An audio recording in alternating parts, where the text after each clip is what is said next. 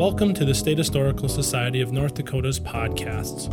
In this episode, we venture to the Chateau de Mores State Historic Site for a History Alive performance of the Madame de Mores, portrayed by Karen Nelson.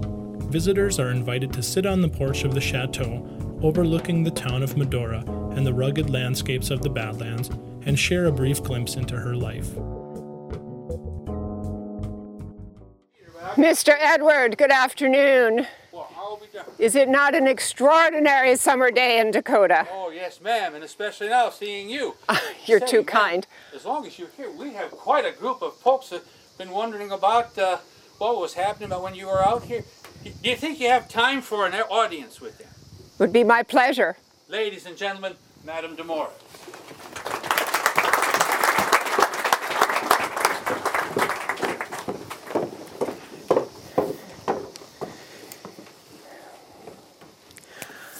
hope to do a little more hunting.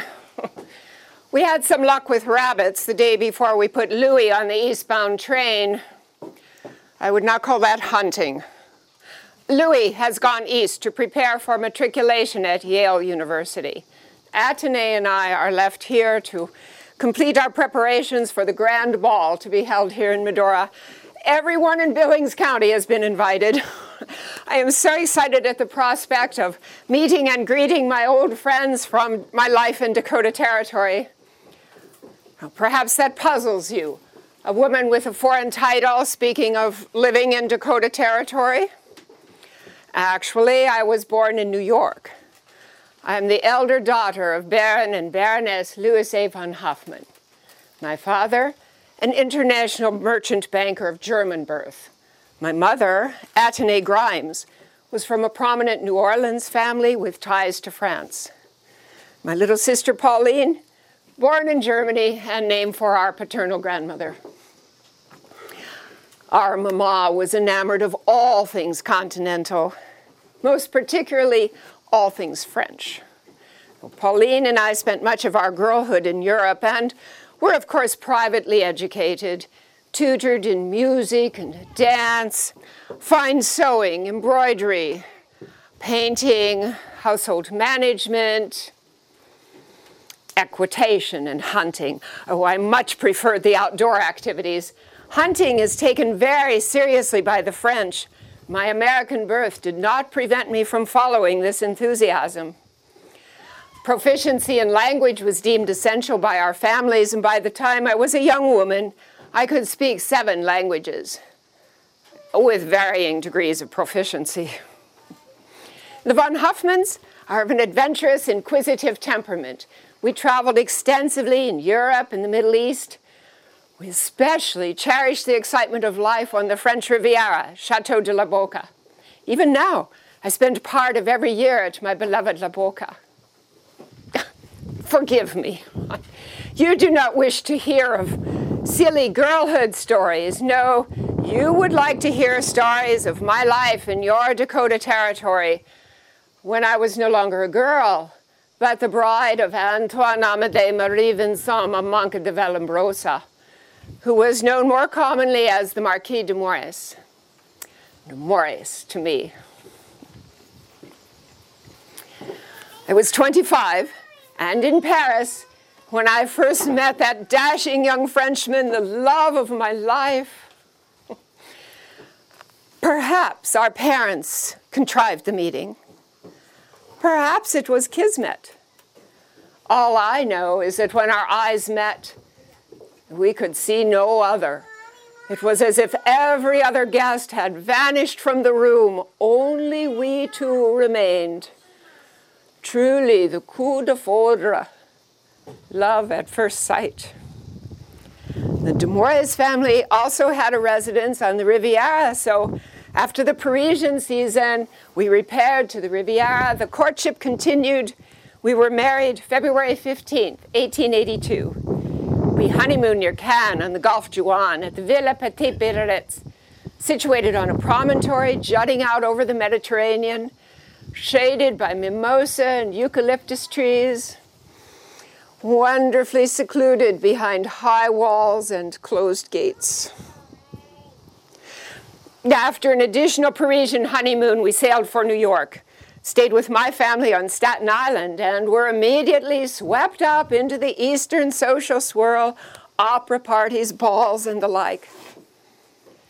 Morris spent that winter studying American finance with my father.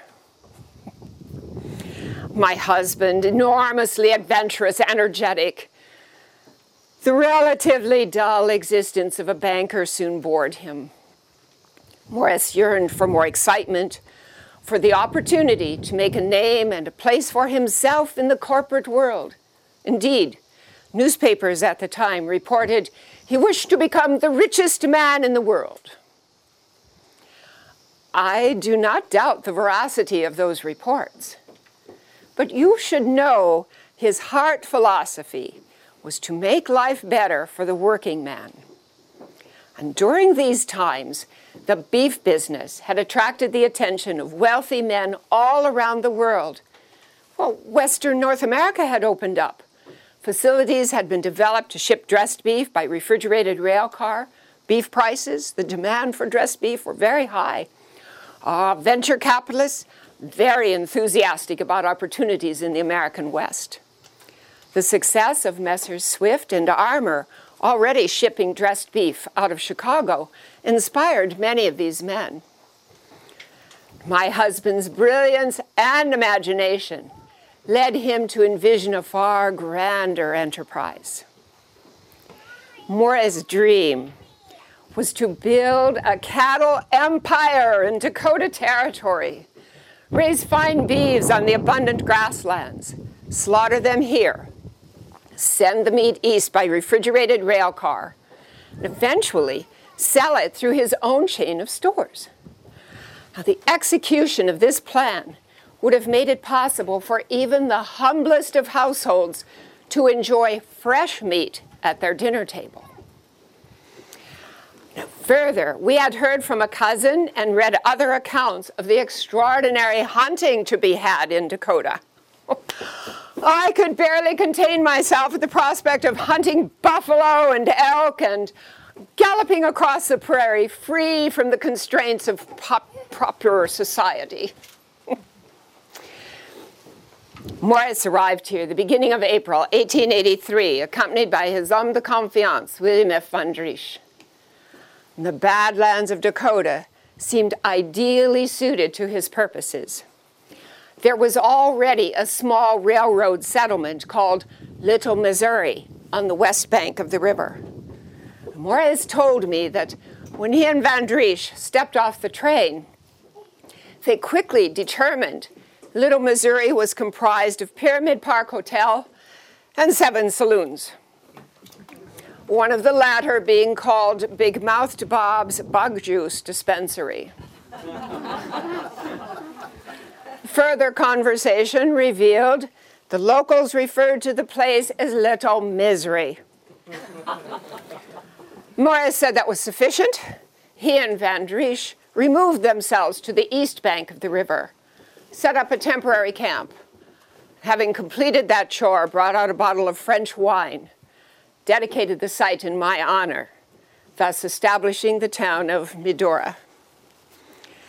Due to the imminent arrival of our first child and only daughter, Atene, I was still in New York. I did not come to Medora until August. This had been the longest separation of our marriage, and my husband had not yet seen our beautiful baby.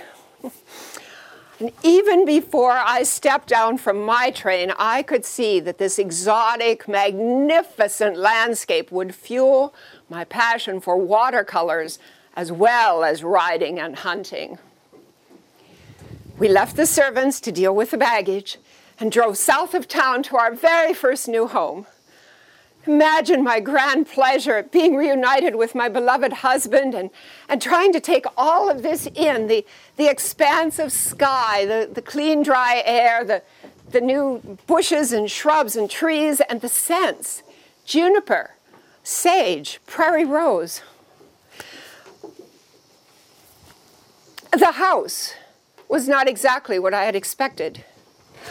I had brought carloads of furnishings, crates and barrels, linens, china, silver. I'd stopped in St. Paul and made additional purchases to, to furnish our hunting cabin. I dreamed of the dining room graced with my pretty Minton china, Tiffany silver, a nursery for our baby. The house was raw lumber, wooden walls, pine floors, a single staircase to the second floor. Many changes were necessary before we could begin to think of inviting guests. And indeed, much was accomplished during our absence over the winter. By spring, I was able to prepare guest lists, issue invitations prior to our departure from New York. We so enjoyed socializing, entertaining. Our guests could enjoy wonderful conversations over American or continental cuisine some of our favorite entrees uh, venison, elk, prairie chicken, of course, our wine collection, champagne brandy, for which my husband had a particularly discriminating regard. After dinner, depending upon the guest list, we might enjoy provocative discussions, music. Sometimes we danced here on the veranda. This was a happy house for us.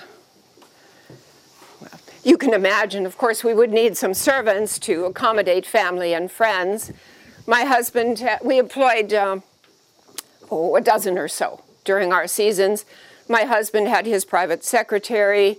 I had my personal maid Sophie, Atene, her petit frere Louis, each had a nurse, and then we would hire local people as, as needed to accommodate the guests, and we were well accommodated. Um, you might be interested in some of our guests. My papa and mama used the guest quarters until a home could be built for them in Medora. Papa, papa was a uh, business partner with Maurice. He frequently needed to be here. Friends and relatives of French and Russian nobility, the Duke and Duchess de Luynes, the Marquis de Sauté, found the Badlands as exhilarating as we had promised. Prominent Americans, Mr. Mellon, Hamilton Fish, and one of our neighbors, frequent dinner guest, Theodore Roosevelt, currently President of the United States. It was our very great pleasure to offer him fresh fruit at dinner. He particularly enjoyed fresh cherries we had shipped in from Oregon certainly a luxury he did not enjoy at his ranch cabin. American or European, our guests reveled in the opportunity to partake of the excellent hunting in the area. Uh, game was plentiful in those days. According to my loving husband, I was the better shot. We pursued game in the Badlands, the Black Hills, and beyond. One of the most exciting hunts for me took place in the summer of 1885. I collaborated with our hunting guide, Vic Smith, for an expedition into the Meeteetse region. Look at this yard today, totally bare. Not so in the days leading up to that expedition. No, we had every wagon drawn up, all the tents set up, every piece of equipment, every ounce of supplies laid out for inspection and inventory. We were headed into rough territory. I did not wish to be caught short so much as a length of stovepipe. Finally, all was ready. Morris realized he would be unable to accompany us due to a pressing business matter. He wished us well.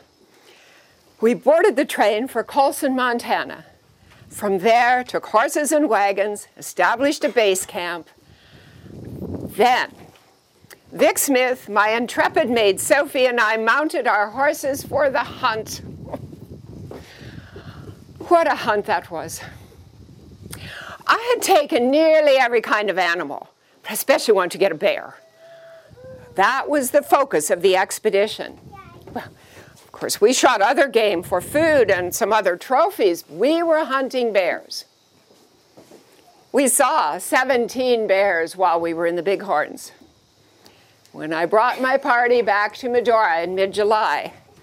I was very pleased to show Morris the grizzly and two cinnamon bears I had shot. Not all of our guests cared for the hunt. We could ride horseback for pleasure. I rode side saddle. It's proper for women of refinement. If I thought no one would see me, I rode astride. I am afraid I shocked our young neighbor, Elizabeth Roberts, with such daring behavior. Thus far, I have described what must seem to have been an idyllic existence. I did, of course, have anxieties.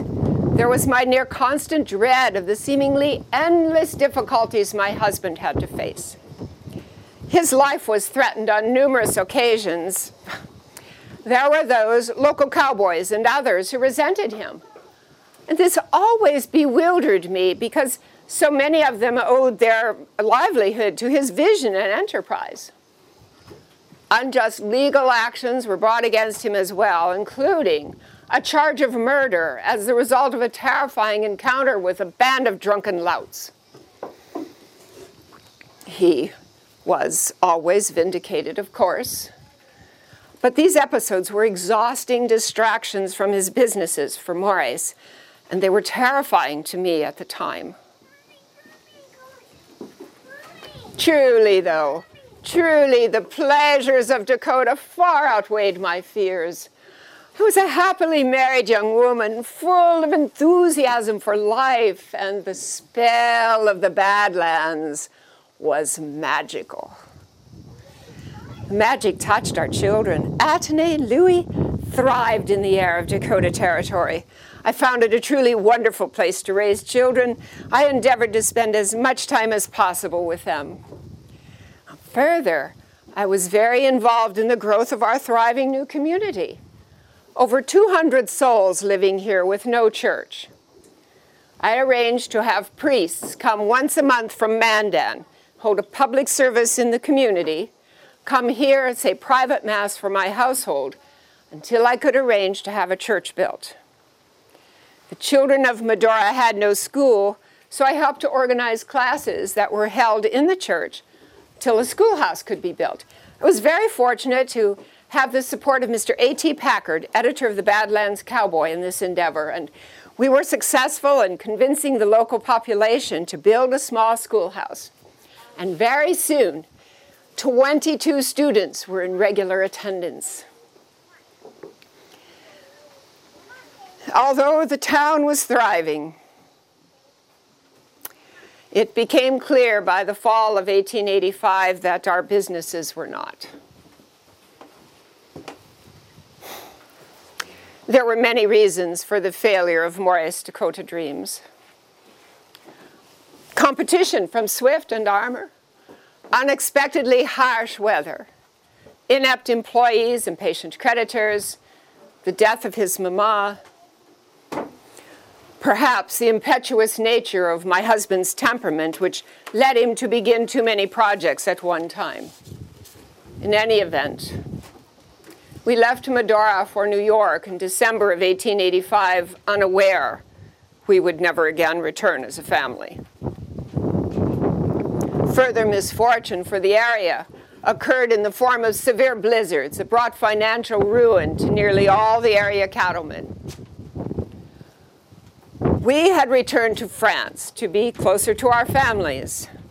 Morris was exceedingly despondent over the failure of his Dakota dreams, and his father suggested a long vacation, a journey out to India. While we were there, we enjoyed a tiger hunt in the jungles of Nepal. We rode elephant instead of horses. I shot two tigers, the larger being eight feet six inches in length. Of course, we returned again to France. Morris became very involved in French politics with the proposed railway from Hanoi to the Chinese border. Our happy marriage was further blessed when our third child, Paul, was born in France in 1890. That happiness came to a most abrupt and brutal finish.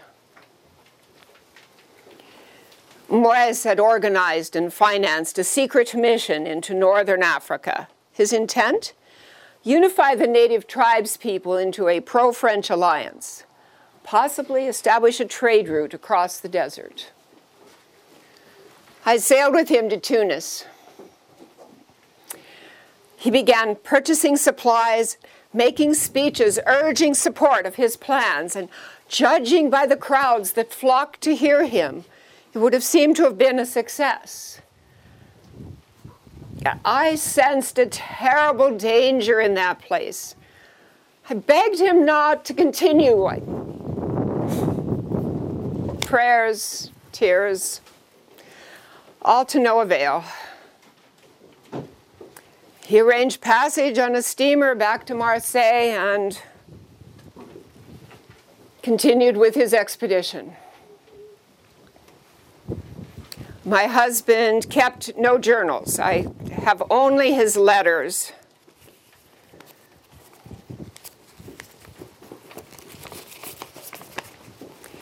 The last one dated June 4th, 1896.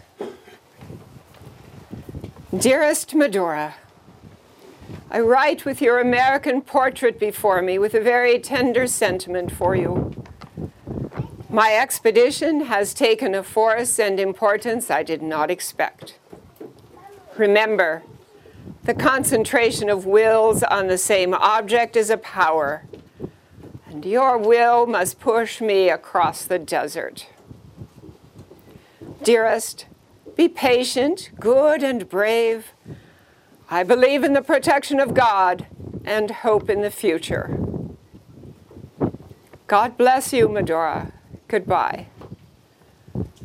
I feel you will one day be repaid for all this.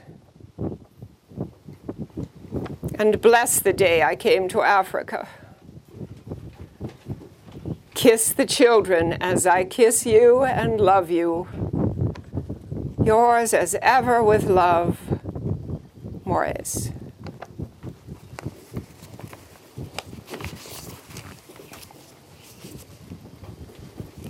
On June 9th, he was ambushed and brutally murdered by his Tuareg guides, five days before his 38th birthday.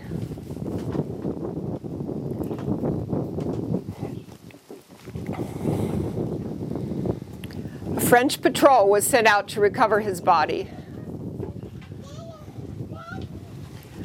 We had a magnificent ceremony in the Cathedral of Notre Dame. Dear Mores, he was my true friend. I lost too much. We were such a small family. So much went out of it that day youth, intelligence, strength, love, and affection. I bless my dear sister Pauline for her kindness and solicitude then and always.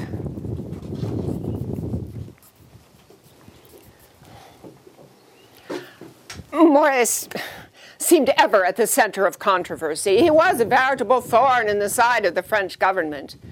I had a strong suspicion his death had been ordered by political rivals in Paris. Overriding my grief was my determination his death be avenged, his murderers brought to justice. It took a considerable effort, but together with Monsieur Delahaye, I gathered evidence to prove that his death had in fact been instigated by his enemies in the French government and the army. Unfortunately, only the native assassins were brought to full justice.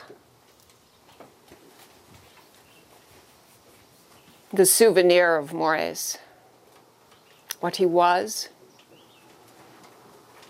what he would have been, it is that that has given me the courage to face the future and to raise our children to be worthy of their father's name and aims.